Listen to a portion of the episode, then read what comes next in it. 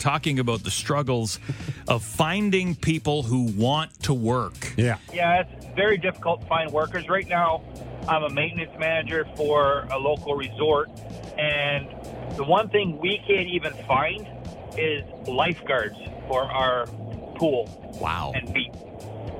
There's like no lifeguards available anywhere, and last year the pool opened late because I guess young people just aren't sticking with swimming lessons. That is crazy. I'll make sure she's only six, but I'll make sure my daughter stays in swimming lessons.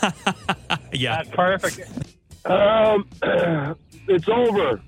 Uh, there used to be people that didn't want to work. You know what? It's always been kind of a thing. But I would say now, from 25 to 15, there's a solid decade of people. So we have to just forget about them, move past, just they're waste, and we got to focus on the, the generation after them. Like 15 and under, we can work with them, we can mold them properly. But majority of 25 to 15 year olds, they're all screwed. Just tell them to go back to bed, and we'll struggle on without them because it's better.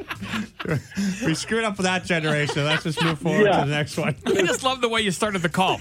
Yeah, it's over.